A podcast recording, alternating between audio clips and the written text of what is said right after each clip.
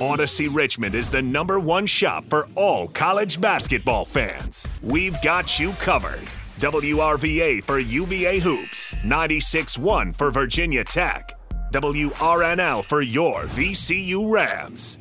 Midday host on WRNL 910 The Fan, Adam Epstein, and his VCU alum friends will discuss the VCU basketball program weekly with insight, analysis, and interviews. This weekly podcast will be the answer for all Virginia Commonwealth Hoops fans. Call it! Call it! Call it! Call it! Call it! And this is the Black and Gold Fan Podcast. Welcome into episode nine. I'm Adam Epstein here with Caleb Jones, Connor Bailey, and Chris Mason. VCU got two big victories in the Atlantic 10 and have a massive matchup on the road Friday night. Friday night hoops at the UD Arena in Dayton, Ohio, as 4 0 Dayton Flyers and former VCU coach Anthony Grant take on Mike Rhoades and the current VCU Rams. So let's start with Connor Bailey. Recapping the last two wins there, was that good wins or did we just beat two bad teams? So, for starters, uh, it was the best consecutive 80 minutes of basketball I think VCU's played this year. Uh, the only other stretch will, rival that is Northern Illinois Navy, and honestly, I just I'll take a conference wins, one of which is on the road over over uh, two out of conference wins at home. So the best consecutive 80 minutes of basketball. Now, for what it's worth, you were down 10-0 to Davidson. Uh, we were down, I think it was 18 to nine to Loyola at one point. It was 5-5. They went on an 8-0 run to make it 13 to five. Yeah, it was. Yeah, it was 18 to 9. Yeah, it, it was. It was 18 to nine, and then obviously went on a big run. But uh, so great. Uh, the best 80 minutes of consecutive or of best stretch of consecutive 40 minute basketball from VCU. At the same time, this is not Davidson. This is probably going to be good as the weakest Davidson team since they've joined the A10. And this Loyola team, I mean, there's no way to get around it. They're not good. So I love what I've seen. Also, you have to compartmentalize it, and you know we didn't just we didn't just win a title in these last two games, but I, have loved what I've seen. A from the offense, just taking the ball to the rack, popping threes, uh, popping threes against Davidson. But Loyola, I, I love that we took the ball to the rack, especially about halfway through the first half and throughout the second half. Yeah, those are two good wins in my opinion. Uh, for the for the simple, uh, you saw our defense shine, and we really pressured people, turned them over. We forced a tempo on them, like we were discussing last podcast, and uh, and then the shooting too. Our three point shooting was ridiculous against Davidson. 15 threes, most made in a game since 2013, which that's a stat I love to hear. Um, after we've been a little cold from three. And then uh, more of the same against uh, Loyola Chicago. I felt like we just executed um, and took what they were giving us on offense, especially down in the post. I'll take a road W because they're hard to come by. And weren't the first two days of A10 play? It was like all the teams were 0 and 7 on the road. All the there was there was a stat our, our friends at the Three Bid League Pod that put out the only like in the, in the first three games of the season, the only road win against a team that definitely shouldn't be in the top the bottom four was Dayton's win on New Year's Eve at Davidson. Everyone else won at like LaSalle and St. Joe's. So again, Loyola's not great. First road win of the year. yeah, yeah, and the biggest thing for me from my takeaway from that game was the defense causing uh, forcing 22 turnovers from Loyola Chicago. It felt like the whole game, you know, they were throwing it into the stands every five minutes because, you know, they're they're a sloppy team this year, so they've had a lot of turnovers against a lot of teams. But it's the VCU pressure, the havoc, the change in the starting lineup with Nick Kern that helped defensively, and we just turned the ball over. We forced the turnovers. Yeah, 20 turnovers for Davidson, 22 for Loyola, um, and 26 points off turnovers against Davidson, 31 against Loyola. I mean, that's ridiculous, averaging 28 and a half points of turnovers. Is that just luck, or are we starting games. to get the live ball steals? Well, I think uh, this is kind of a nice segue into maybe what we're going to discuss next, but I think it's lineup related, and I think we're really cracking down on defense. And uh, but yeah, I, I love to see it because that's what VCU basketball is predicated off of. Some, something I want to say. You mentioned the 20 turnovers against Davidson and 22 against Loyola.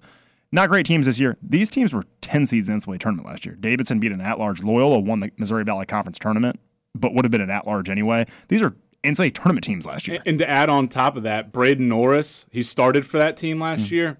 Foster Loyer, he started for that team last year. I mean, those are both very seasoned oh, yeah. point guards that take care of the ball. Foster Loyer had, Loyer had nine turnovers. He looked he looked frustrated on uh, last yeah. Saturday. He looked like he just he he he, he looked like halfway through the second half he wanted to go home. Yeah. so. I mean, I, and I think we're just kind of overwhelming people and uh, with, with our athleticism and length and and hopefully we can continue that trend. So let's get right into it. So, because of the slow starts, Coach Rhoades decided to make a slight tweak to the starting lineup, really a small change, which is just Nick Kern in for Jamir Watkins. I thought it was interesting that Coach Rhoades told us in the press conference, or excuse me, in post game show after the Loyola Chicago win, the first thing he did after they went into the locker room was tell everybody, like everybody on the roster, all the assistant coaches, talking to Jamir Watkins, saying that's how you respond to adversity. Your first game off the bench, boom, 10 points. I think he had six rebounds too. He played very well. Yeah. Uh, and I thought that, yeah, coming off the bench, he attacked the basket really well. I think he drew the most fouls on the team. Yeah, he um, did. He got, I feel like he got all his points from the free throw line, but he was aggressive at, in taking the ball to the hole. I don't even know if he attempted a three, but I, I really like what I saw from him. I felt like he was more engaged on the defensive end. So I think that whatever message Rhoades was trying to send, he got it. But I also think that maybe, like I, we were texting during the game, maybe it's a Melvin Johnson situation where you have arguably your most talented offensive player coming off the bench in a role that he's quite frankly more comfortable in. Yeah, Brandon Rozzell, same situation. Yeah, exactly. You mentioned uh, we mentioned Kern being in the starting lineup, and uh, something I, I think I texted in either, is either this group chat or a friend on Saturday against Davidson. Uh, if you remember, Coach Rhoades called a timeout. Uh, it was 16 30 to go maybe in the fir- after we were down 10 to Davidson. It was before the four minute media timeout, probably 17, 16, 30. And he put Kern in, and Kern made a couple of plays right away, a steal. Yeah. So Kern brought energy in 24 minutes against Davidson. So I like that he kind of rewarded him. Not that he was demoting Jamir. And I'll be honest, I didn't really understand your text on Tuesday when you mentioned Melvin. And now I 100% understand what you meant. But you, hey, come off the bench. Look, maybe you come in at the four, four, uh, 16 minute mark, 15 minute mark. And something we were talking about throughout the game on, on Tuesday against Loyola is Jamir at, at, times, you know, he shoots, th- he can hit the three ball, but he's he is such a mismatch against certain teams like Loyola, who is kind of thin in my opinion, other than Austin, kind of thin. And Jamir was taking the ball to the rack, getting to the foul line. So And Kern's great off the ball offensively. He's great at cutting, great Oh, at the baseline, little um, drives, and then they find him and he gets dunked. So he helps that way as well. I think it was a defensive change. Like the slow starts are because of the offense, like 10 nothing. You got to score the ball right in the first five minutes of the game against Davidson. But it was a defensive change. It was Coach Rhoades saying, hey, we're going to force more turnovers. We're going to get some steals, get in transition. I don't think Nick Kern made that big of a spark in the first half against Loyola, but that second half, he was part of the turnaround where VCU went up from up by three to up by 18 all of a sudden. That sequence he had where he had he uh, someone got beat and he came behind him and, and blocked him. I think it was Welch, their big guy. And then uh, Nunn got the rebound and we had a run out, uh, dish it to Kern on the wing and he just flew in for a dunk. I mean that that that right there was the play that really changed the entire game, and that's the type of plays that Kern is capable of making for you. it uh the, the last two games from Kern reminds me of Curry in A10 play last year, where KeShawn Curry was always an athletic player throughout his career. Uh, and junior senior, he got a lot more playing time, but it wasn't until A10 play as a senior when Curry just blew up. And it was he, he- he's a guy who has long strides. He, he, he goes from one foul to other foul and so quick. Quicker than anyone in the A10 last year. Kern Kern is showing he can do that, and that's just such an asset. Kind of like what Chris mentioned earlier. Uh, he camps out on the baselines. He's you know a backdoor cut here or there. He's ready for a dunk at all times. And also, new topic, but Shriver has been 9 of 11 from three the last two games. So that's huge. That makes the offense look way more efficient and productive. Yeah, I, I think we can go around the room real quick and kind of argue about why David Shriver's three point shots are starting to fall. You know, I've had some people tell me, well, look at his career. He's 40% for his career. It's eventually going to happen. Personally, I really think it's the training that he's putting in in practice and, and really working with VCU's athletic squad here to make sure that he's in the best shape of his life. And look, I really feel like every time I see him, he's getting a little stronger with his physique. And I think that's why he's jumping a little higher. He's holding his follow through a little stronger and it's starting to fall. Yeah, I think uh, Shriver, in in my opinion, I think it's kind of regression to the norm for him. I mean, I think he had a bad run of just, and the shots that he was missing for the most part weren't that bad. It's back iron, and that's pretty much where you're aiming. So I think it's just to a groove. He's he's found the distance that he needs on his shot, and uh, yeah, man, I really really hope he can keep it going because that adds a lot to our team. Early on in um, the non-con, he had a couple good games. Had a good game against Morgan State, uh, against Pittsburgh up in up in Barclays Center. He had a couple threes, but it felt like there was a stretch around Thanksgiving and into December. He, uh, I feel like he had a hitch in his three-point shot. Like not a bad one, but you know sometimes a, a pitcher in baseball or a golfer, it may not be visible to the to the you know to a to television or whatnot. It just it felt like his shot wasn't as as smooth. Adam, you mentioned it like I don't know if it's the flick of the wrist. It looks smoother coming out right now, and that's why it's going down in my opinion. I feel like he's jumping a little higher, but I, I could be alone in that. he, he got up on that the and one three at Loyola. Yeah. I mean, it, it, it- I feel like I was watching the replay of the 2019 Final Four when Kyle Guy shot a three and former VC Ram Samir Doughty because we watched the replay so many times. It felt like that because it was one of those things where Shriver shoots it, hangs, gets the contact, and he still swished it too. So He shoots with such a wide base. I love how like wide, how far, Oh, it's awesome. how far apart his feet are when he, he when he lets it go. Um, but yeah, his, his shot. I mean, it's pretty, and he's got a quick release, and yeah. hopefully- You're listening to the Black and Gold Fan Podcast with Caleb Jones, Connor Bailey, Chris Mason, and myself, Adam Epstein. You can hear me, AWOD Radio, 12 to 3, Monday through Friday, right here on 910 The Fan. This podcast is an affiliate of Audacy Richmond. And so, in just a week, VCU has gone from like middle of the pack to number two in the A10 with a massive matchup against number one Dayton. And I think part of the reason VCU has stepped up in conference play here is the play of Brandon Johns Jr. And Mike Litos had a great article, which you can read right now on VCU Athletics, saying new player, old soul. It didn't take Brandon Johns Jr. long to be part of the family, the VCU Ram Ramily. Uh, Coach Rhoades said in an interview, quote, he wasn't here two weeks and jumped right into it. Uh, the dude is acting like he's been here three years and he hit it off with everybody players, managers, the chef, the coaching staff. He's walking around and everybody knows his name. He called Brandon Johns an old soul. Also, in the article, they talked about how he plays the piano. Um, and then there, I love this quote here from Brent Scott, who's a VCU assistant. He said, Brandon's a unique kid, a throwback. He can talk to anybody. He's got such a great personality. It's neat to be around him because there are not a lot of kids like him in this day and age. And I noticed the way he smiles at every press conference. You know, he had a funny moment after the last home game where he walked out of the room and before Coach Rhoades uh, started his statement to the press conference, he just said, Hi, Mike Rhodes. And he waved at him and smiled. And it was just like, What, are you, like talking to your dad? You know, it was so funny. Yeah, he, he's a he's a really I think mature and just solid individual. From uh, you could tell from all the stuff you just read there from Litos, but he is essential to this team, and I think and I hope that a lot of these guys just see how he acts and can kind of you know uh, take that and apply that to their own lives because I think he's not only on the court is he helping us, but he's helping the guys off too. Lita is first of all excellent writer. Uh, pretty much everything everything he writes is I love reading. It's some of the best VCU content, some of the best college basketball content you can find.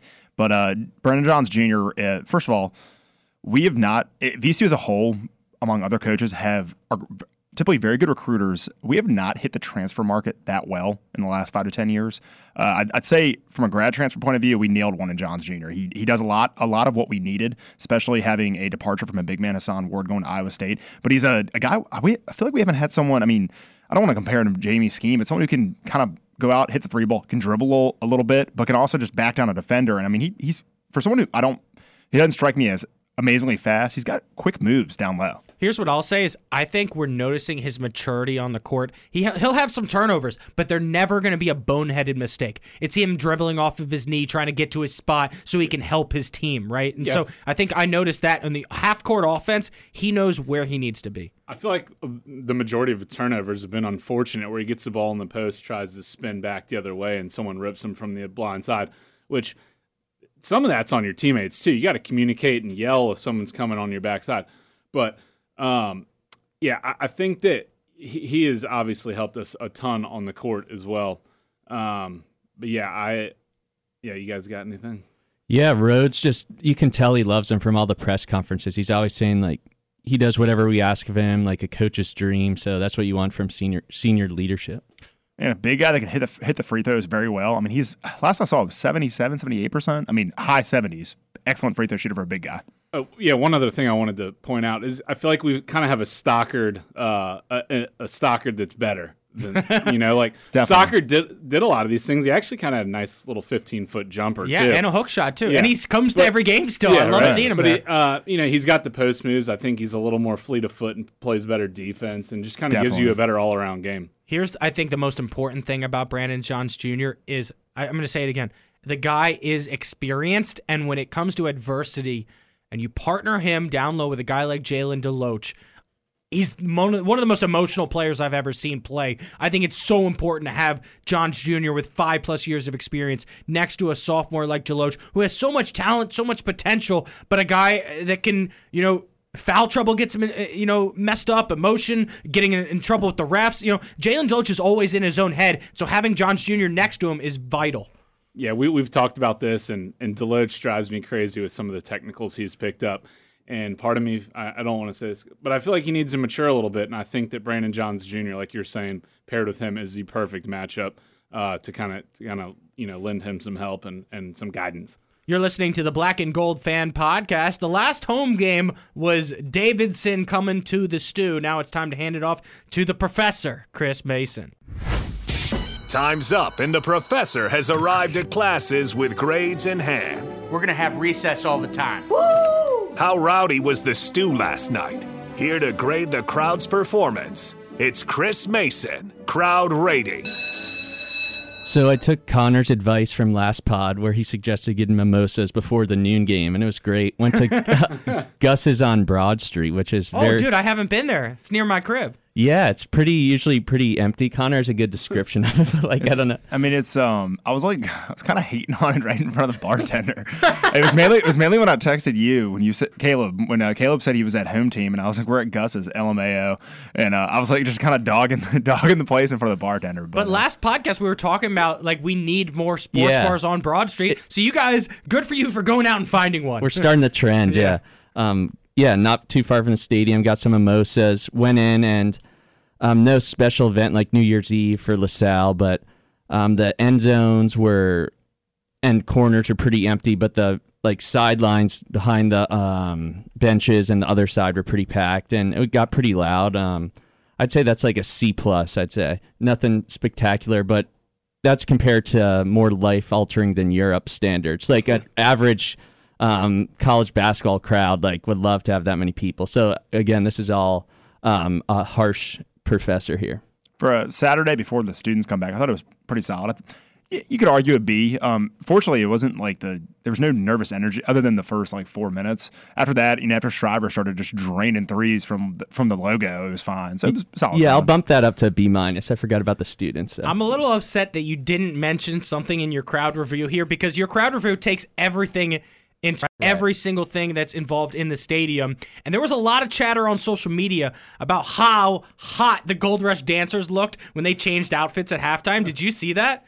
No, I, I missed that. Oh my God, Caleb, come on now. I didn't notice. Oh, come on now. I'm sorry. Connor. I'll be honest. Uh, similar to Caleb, we're, we're pretty focused on KenPom and the basketball game while it's been played. I, don't- I don't have time for the Gold Rush dancers, even though they are excellent. I'll be honest. I didn't I didn't catch that Yeah, I'm really lo- trying to look at the box score. It won't load at all. exactly. Oh you know? man! So, uh, I real quick, they they have a budget that is impressive because they change outfits all the time. They had like three outfit changes, but I just saw some stuff on uh, on Ram Nation's Twitter, basically, of people obsessed with the outfit change that they had last game at halftime. yeah, they did a great job. I'll have to go back and watch some uh, some some tape on that. But it was, you know, I'm more of a KenPom guy at the game. so. Yeah, nice. Uh, well, we might cut this, but this is something that I wanted to bring up that drives me absolutely nuts about the experience at the Siegel Center.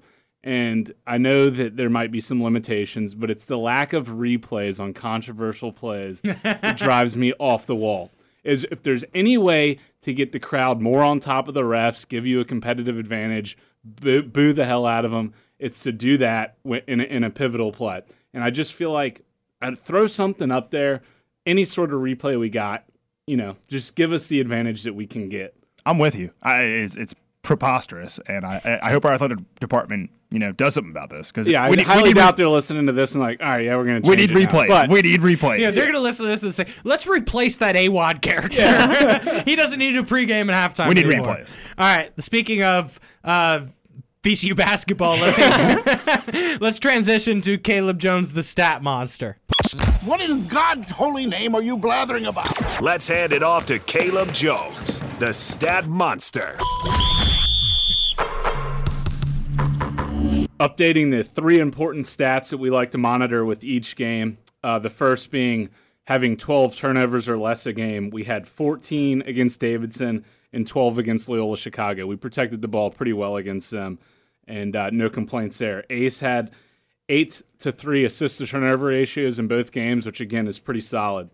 Uh, the second stat that we like to monitor is our KenPom adjusted defensive efficiency, which is sitting at 49, and it's kind of been hovering in the 45 to 50 range for the last month, it seems, which again, pretty good. But what I did like to see is our offensive rating took a massive jump up to uh, 187. Still not great. That puts you about uh, halfway, you know, uh, mid, mid middle of the pack in the entire country. But I think it jumped up around 50 spots, maybe more. It was like two. It was 240. I'd say Yeah. December 10th, just ballparking a day. Yeah, yeah. So a month, and you've increased, you know, yeah, uh, 60 or whatever. So, anyways, So I um, love how you track Ace Baldwin's turnover to assist ratio, but I do think you need to include the steals that he gets because that kind of negates, Negates the the turnovers, turnovers, right? yeah. And, And- and he had two steals in both of the last two games. yeah, and I think he's averaging two and a half a game. So uh, he I, I is- think the same, same thing with Jayden Nunn. Like he had He two turnovers, but he also had two steals. actually, and Nunn leads the team in in steals. He's averaging like a little over two and a half. Wow, and he's not even playing nearly the same amount of minutes that Ace Yeah. Baldwin's playing. I mean, how many times do people try and cross over in the back court, bringing it up against Nunn, and they get picked, and he just goes in for a, for a layup? he was also bad though at the end of that Davidson game when they were full court pressing. Yeah, uh, ball ball um, security was not great at the end of that game. I think they kind of got a little lackadaisical. Um, You mentioned the four. I think it was 14 turnovers against Davidson. I think five were in the final five minutes. Um, two Right. by Nunn. Nunn lost. There was that one play where he kind of lost it, which happened. I think he got Then- slapped on the wrist, but you know, you just got to be stronger with the basketball. But then, heck, he, he came out against Loyola, and man, that jump shot, that little baseline jumper was working. So I, th- I think he, uh, I think he learned a thing or two. and, uh, and we had some turnovers at the end of the Loyola game too. So I think we're protecting the ball well right now. And um, lastly, fouls per 40 on Deloach. He had five against Davidson and uh, three against Loyola Chicago. So he uh, he still needs to watch those fouls a little bit, especially, and we'll get to this, but against a team like Dayton where he's going to be crucial. yes. Yeah, and I think here's the thing I've noticed with Jalen Jalen Deloach. He's in his own head with the foul trouble defensively. He had one block against Davidson. I think he had a couple, two against uh, Loyola. He could have had five or six. There's a few times where he's not attempting the block because he's afraid of a BS foul call and he knows he's going to go to the sideline and Coach Rhoades is going to scream at him and everyone's going to scream at him. And I get it. We need you on the court. But at the same time, dude, you have to understand when there, you have the ability, because of your size and your athletic ability, to get a clean block. Right. Go for it. I, and I say this too, like it, a lot of times, like you've done the work, you're standing there upright. Make them make a tough shot. If they make it, oh well. Don't don't compound the, the problem by coming down on him and giving him an and one or whatever. I feel like Menenga got a few buckets like that. Second half, he hit, hit and one in the second half. Yeah, he's just got to be smart. But um, yeah, I, I tell you, Deloach against at, at Loyola Chicago Tuesday, former UVA coach Pete Gillen uh, on the on the on the color commentary for CBS Sports Network, and he's done a bunch of VCU games at home. But It was fun. yeah, I mean, P- Petey Gillen's one of the nicest guys ever. But you know, the first half it was like give the big man. In the second half, it's like you know he's got a lot of motion. He's got a lot of motion. Chris, can you say can you say Pete Gillen's famous line from the Coliseum real quick? Real- Yeah, can you set the scene real quick? It was like So what year? Michigan State UVA 2001 when the Richmond Coliseum the, the ice the ice bled from the Coliseum. they Oh, had yeah. they had to call the game in the second half. It's and he was just like, it breaks you heart. really breaks it out. It just it like it just cracks me up because that was like a famous thing he said on ESPN. But yeah, Petey Petey was throwing some shade at Jalen, but uh, hey, Deloach still made plays though. Two, two other quick things I want to point out. We need to get better on the boards. We've gotten out rebounded by two uh, vastly inferior athletic wise opponents.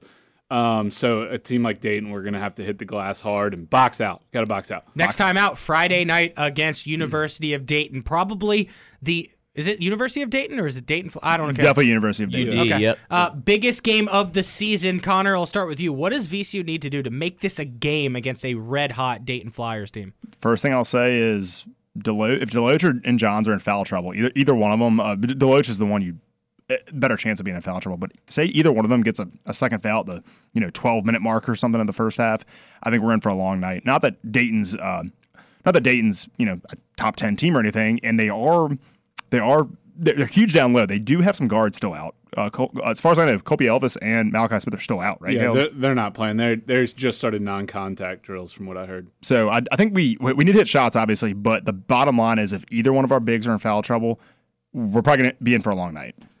Yep, that's because of DaRon Holmes, he averages 19.8, so basically 20 and 8 a game. So that's a huge challenge. Yeah, I know he had like 32 the other night. I think VCU wins this game with a, an unbelievable performance in the backcourt. Like if you get 20 from Ace Baldwin, 15 from Nunn. Yeah, our guards are going to have to have a huge game.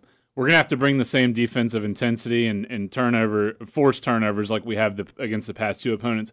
But what I do like about this matchup is one, they have a freshman point guard. Two, he's like literally the only guard they have on the floor besides Koby Brea, who comes off the bench, who can shoot the lights out of the building. But uh, they don't have a lot of experience handling the ball, and they're really tall guys.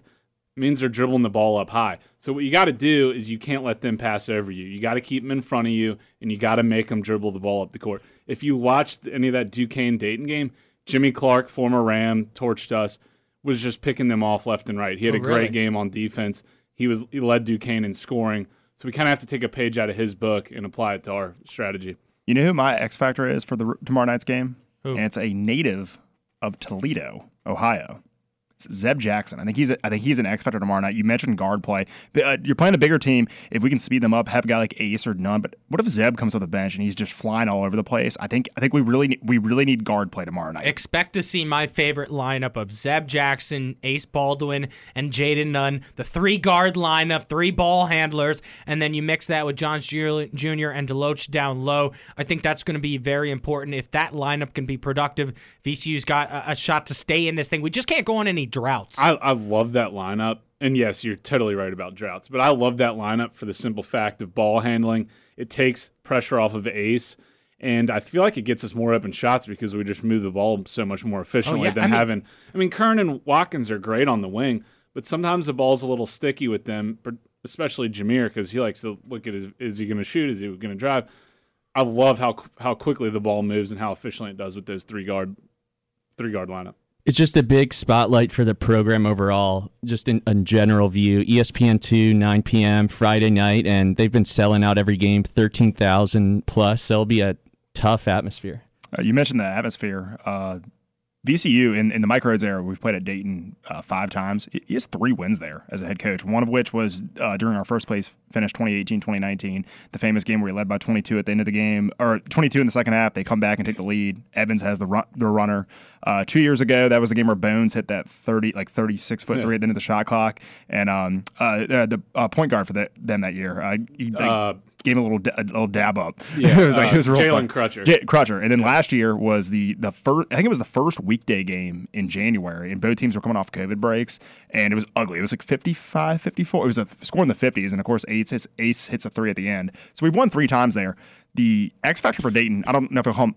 You know, he's a very good player, but Toumani Camara Killed kicked- us last kicked, kicked our butt both, Killed both us. games. He had a good game in Dayton in the low score game. He kicked our butt at the Richmond at the Siegel Center last year, and we lost by 30. So this is this is kind of the matchup that I want to watch the most because yeah, Kam- Camara killed us, and I it's Johns versus him because I think they match up really well to, against each other. They're very similar types of players. For me, Uh, it's their freshman point guard against Ace, man. Yeah, If Ace can come out and dominate, Yeah. I mean, look what he's, had the last few nights, like 19 and 8. Yeah. Know, we need him. This is a game where I'm going to say this right now.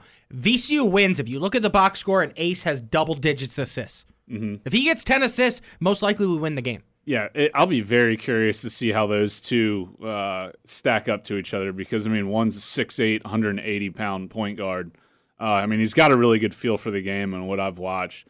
But Ace is just you know the savvy vet, and he, he- I think he's just chomping at the bit to play a guy like this. Um, but then yeah, Nunn and Blakney and Amzil and and Kern or Watkins and Johns and Camara and Holmes and Deloach and I think Deloach and Camara are in uh, Deloach and Holmes got into it last year at Dayton. So Not there's, surprised. There's a lot. Yeah, I know, right? There's a lot of interesting matchups to watch, but they're big. the the end of the game, there was a little tussle at the very end for the block shot. That, but Mikel Brown's Jones now, now at UNC Greensboro, he like I think he was really going to go at it with it with Holmes. But uh, if I had to ask a Dayton fan tomorrow, I'd probably ask him not in a you know smart aleck kind of way, just be like.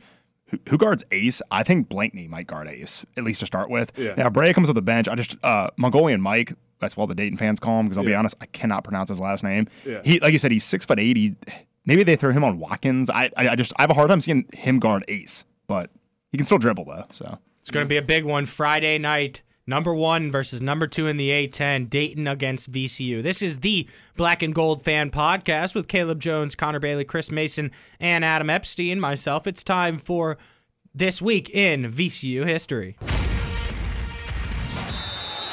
This week in VCU basketball history. Every episode, Connor will break down a memorable game in VCU basketball history that took place during this week in time. January 13th, 2015, uh, happened to be myself, Adam, and Chris's senior year of college at VCU.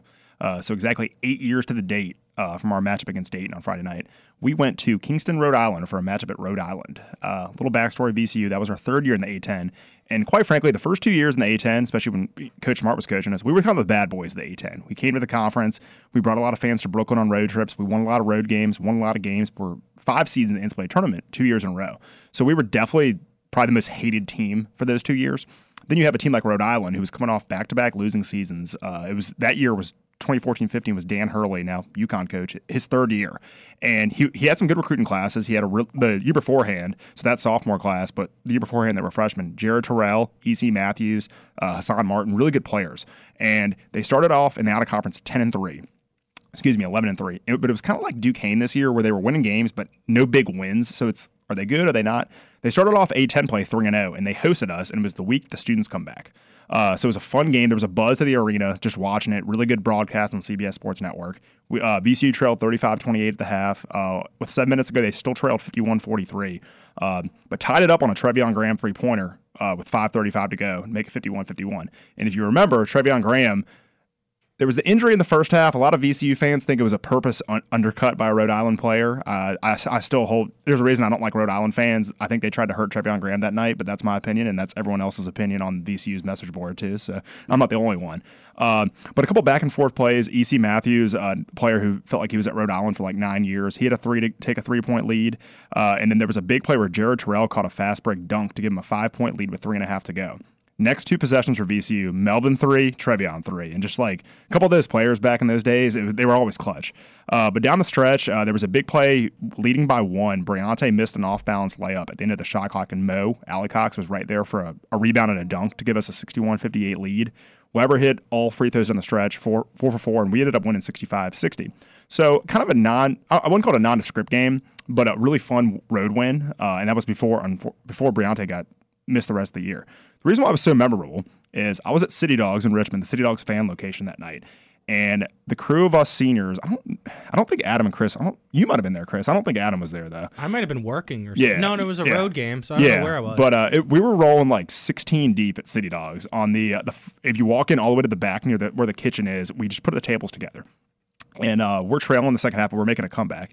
And there was a fan, this really hipster looking Richmond dude, who said he was from Rhode Island. He, he was definitely a heckler that night. And our our friend Murph Googled uh, least endowed uh, states in America. Uh, if you if you catch my drift, and Rhode Island was like in the bottom five. Virginia was like in the top twenty, and he and he yelled that out though he didn't use use that verbiage. He just yelled it at the dude. So there was a little little tiff and whatnot. But soon as the soon as the game ended, we started chanting Rhode Island small. Yeah, so we just start chanting it, chanting, and it's just a memory at City Dogs. We st- like I, I was texting our friend Gabrielle like a week and a half ago about it. You know, it's just it's a funny memory because some you know hipster Richmond dude was just he was a heckler that night. Uh, overall, probably eh, let, us see if we can get in the starting five though. well, what was the final score? Oh, 65-60 VCU. Uh, we improved to 4 and 0 and I believe it was uh, 12 and 3 overall that year. Fun fact, that was the second week of January that year. We entered RPI was a kind of a funky system. We entered the RPI or we entered January 2015 with the number 4 RPI in the nation. Isn't that crazy? Dude, I have so many fond memories from that entire season. Thank Yeah. God So this- we won it all. This Oh, is yeah. y'all's senior year, so I feel like I have to guess this one because y'all definitely know it. I'm pretty damn confident. yeah. I'll tell you so that. Briante was at one, Correct. Because he went on the tear his ACL like in a few that, weeks. that was like January 31st, Yeah. I believe. Uh, was it? I'm waffling between JeQuan or Melvin at two, and I think it's JeQuan. I think JeQuan came off the bench. Yeah, I'd say Melvin for sure. Melvin, he was a junior. Melvin started, he played Mel- 29 okay, minutes. Melvin at two. Terry Larrier at three. Larry, he started a lot of games there. He actually didn't get it. So ah, okay. you Larrier It started. had to have been Jordan. Yeah, so remember Larrier and Jordan always switched. Yeah. Uh, Larrier played 24 minutes that night off the bench. Jordan started with 12 minutes. Yeah, and then so Trey at four Trey at and four. Mo at five. Yeah, Trey. And Uh, then Tillman probably had a Tillman played 10 minutes. He didn't do much that night. Um, off the bench, JeQuan played 24, hit a three. Was Well, Jarred Guest on that squad? Yeah, he played four minutes and had a Who was the had a big leading scorer rebound. off the bench? Uh, it looks like it was Johnny Williams. Uh, Oh, dude. No, excuse me. Terry Larrier got seven minutes. Johnny Williams only played one minute that night. Okay. The leading scorer of the game was Treveon Graham, 26 points, uh, eight rebounds, four for eight from three, and Rhode Island tried to hurt him that night. I just, want- I just want to Jonathan bring that Williams, underrated VCU point guard. very, very Very underrated good. VCU Yeah. player. Man, so we had three great guards on that team with Briante, JeQuan, and then Jonathan Williams. Loaded. Wow. remember- Yeah. yeah. Was That's, that you, that's how you win the A10. Yeah.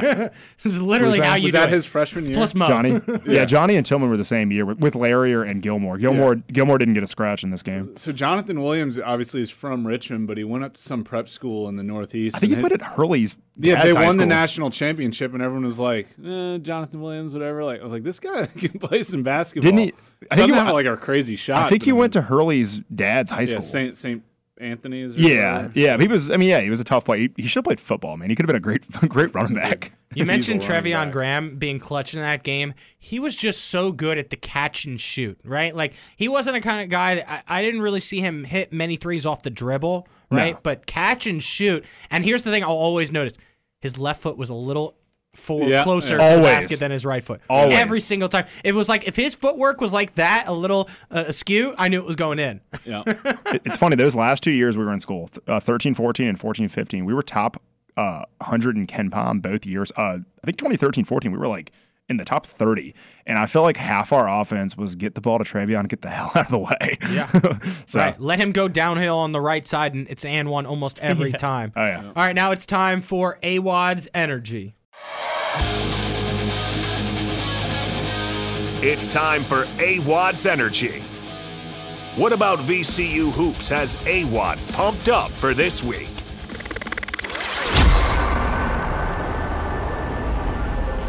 All right, so did you guys hear Kirby Smart's pregame speech the other night? I might have to plug a little bit of this into the podcast just so it, it makes sense. He's basically screaming, "Beat the f out of them! They don't got s on you. We're gonna mf these mother effers, f f f." And it was crazy, and I feel like that's why Georgia came out and won by 58 points. It was epic. Ain't nobody in this room should be nervous about Go out here and their ass up. Don't think about scoreboard. Don't think about You think about knocking the out. Did you hear what Box said on Monday? When I sat in that meeting, I wanted to go play right then.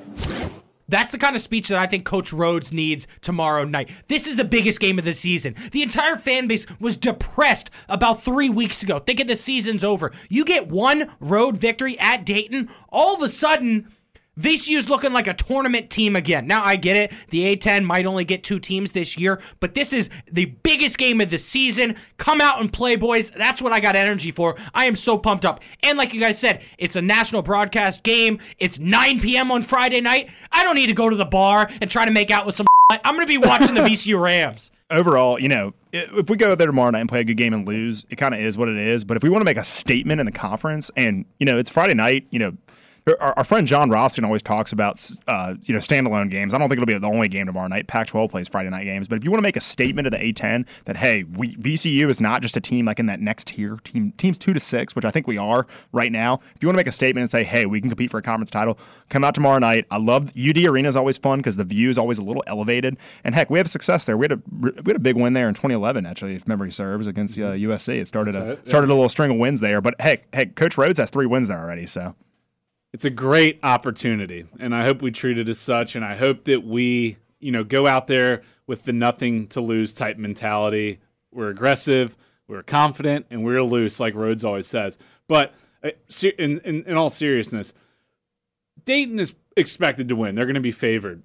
If we can go in there and steal a w like we did last year with ace's shot it totally changes the complexion and the outlook on this season um, we will be top dogs in the A10 if we win this game. If we don't, Say that okay, again. okay, okay. Like we get to play them again. We have other opportunities. But if we do get this game, wow, things look different. We will be number one in the A10. That's right. and it's a our basically only good opportunity in conference. That's stretching it a little, but net is 55 for Dayton. Next closest is St. Louis 95. KenPom, Dayton's 45. Next closest is St. Louis 82. So it's like there's not that many good opportunities for wins. It's No, lot I of- get that, but Yeah. I, I don't like getting lost in those numbers because, Yeah. like I like you said, man, there's a chance to be at top of the A10. Those numbers don't matter if at the end of the regular season you're A10 regular season champs. Yeah, that's the most important. I mean, we've talked about this, and it's kind of a different discussion for a different day. The net's pretty worthless because they have zero quad one or quad two wins, but they're 45 in the net. So I mean, they're just pummeling teams they should beat, but they are a good team. Do do not make any mistakes about that. you know, after we play Dayton Friday, we, we host UMass on Tuesday. And my understanding is VCU Athletics announced it's supposed to be a black like a blackout night there. All I gotta say is a road win at Dayton, coming home to a, a Siegel Center that you know students are back, popping. You know, everyone's wearing black shirts. You come home with a loss, especially a loss. Hey, you don't play well. I don't. How, how hype is the game going to be? And that's, that's just something I want to throw out. So So you've been listening to the Black and Gold Fan Podcast. Chris, where can people get in touch with us on social media? Instagram, Twitter, Black and Gold Fan Pod. Also on Spotify, there's a new feature, auto download. You can just subscribe, and then you don't have to remember every time you go to the podcast. It just automatically is already there. So that's a great option too. So you don't forget. Also, if you want to support the pod, download uh, and subscribe on Apple Podcasts as well, iTunes, because with that, you can leave a five star review and let us know your thoughts. You could also send us a DM of a voicemail. We love getting voicemails from fans, and this one comes from a longtime VCU. Uh, big time fan. I remember when I was going to games, uh, Patrick K was right there in the students section with us every single game. So let's take a listen to his voicemail. I think VCU's starting to figure it out, starting to shoot the ball pretty well. Shot 50% from the field the last two games. Shriver is starting to get comfortable out there shooting the three ball. He's 9 of 11 the last two games, including 6 of 8 against Davidson. VCU as a whole is shooting the ball well from three the last two games, over 50% in both games, 15 of 24 against Davidson, 4 of 8 against Loyola. Loyola also was our first road win of the season, which is huge. Got to be able to win on the road in the A10 if we want to, you know, go deep in the season and have a shot at the number one seed. Also interesting, Nick Kern got his first start. That dude is one of my favorite dudes. He has a, he plays with a lot of energy, a lot of passion. He's a great slasher, cutting to the basket, not afraid of anything. He'll take some charges when he has to. Uh, big game against Dayton coming up here on Friday night. Got to get over those slow starts. Dayton is not one of those teams we can start slow against, or they will just pick us apart. DaRon Holmes is on like beast mode right now. Got to figure out a way to get over those slow starts if we want to have a shot at beating Dayton. Thanks for the voicemail, Patrick. One of my biggest takeaways is he's right. I, I love Nick Kern, the person, right? I mean, he's always in a good mood, smiling, and he really does bring so much energy, and he's super athletic. I, I love you know this past summer Bradley Beal. I don't did he play for Bradley Beal's AAU team? He did, yeah, yeah, yeah. But you know Bradley Beal being a St. Louis guy, Kern being a St. Louis guy, uh, it, it was cool to see an NBA, not just an NBA player, an NBA All Star. You know, a very good, very good NBA player the last ten years. Kind of tweeting at him and stuff. But uh, Kern looks like, especially when he's playing well, he looks like he's having fun out there. So uh, that's just that, that's kind of my take on Kern. Yeah, go ahead, Chris. Yeah, I was just gonna say I love the point about slow starts because even though it got a little better, it's not solved. I'd love to be up like what if we're up twenty one seven or something early, like get a lead and feel comfortable. And I think yeah, a fast start on the road in an environment like that is essential. We cannot dig ourselves a ten point hole because in all likelihood we ain't getting out of it. New. So that yeah, I really like what he said there, and uh, yeah, Kern's been a great spark plug, and uh, hopefully he, he, you know, I think he's going to keep bringing that same energy, and uh, the defensive end is good, and I hope he keeps cutting back door on the baseline and slamming some home. Absolutely. Thanks for the voicemail. Made a great point about Shriver as well. If the three point shot's starting to fall, that's going to be huge on Friday. You've been listening to the Black and Gold Fan Podcast, your one stop shop for all things VCU basketball. For Caleb Jones, Connor Bailey, Chris Mason, and Adam Epstein, we'll see you next week on The Fan.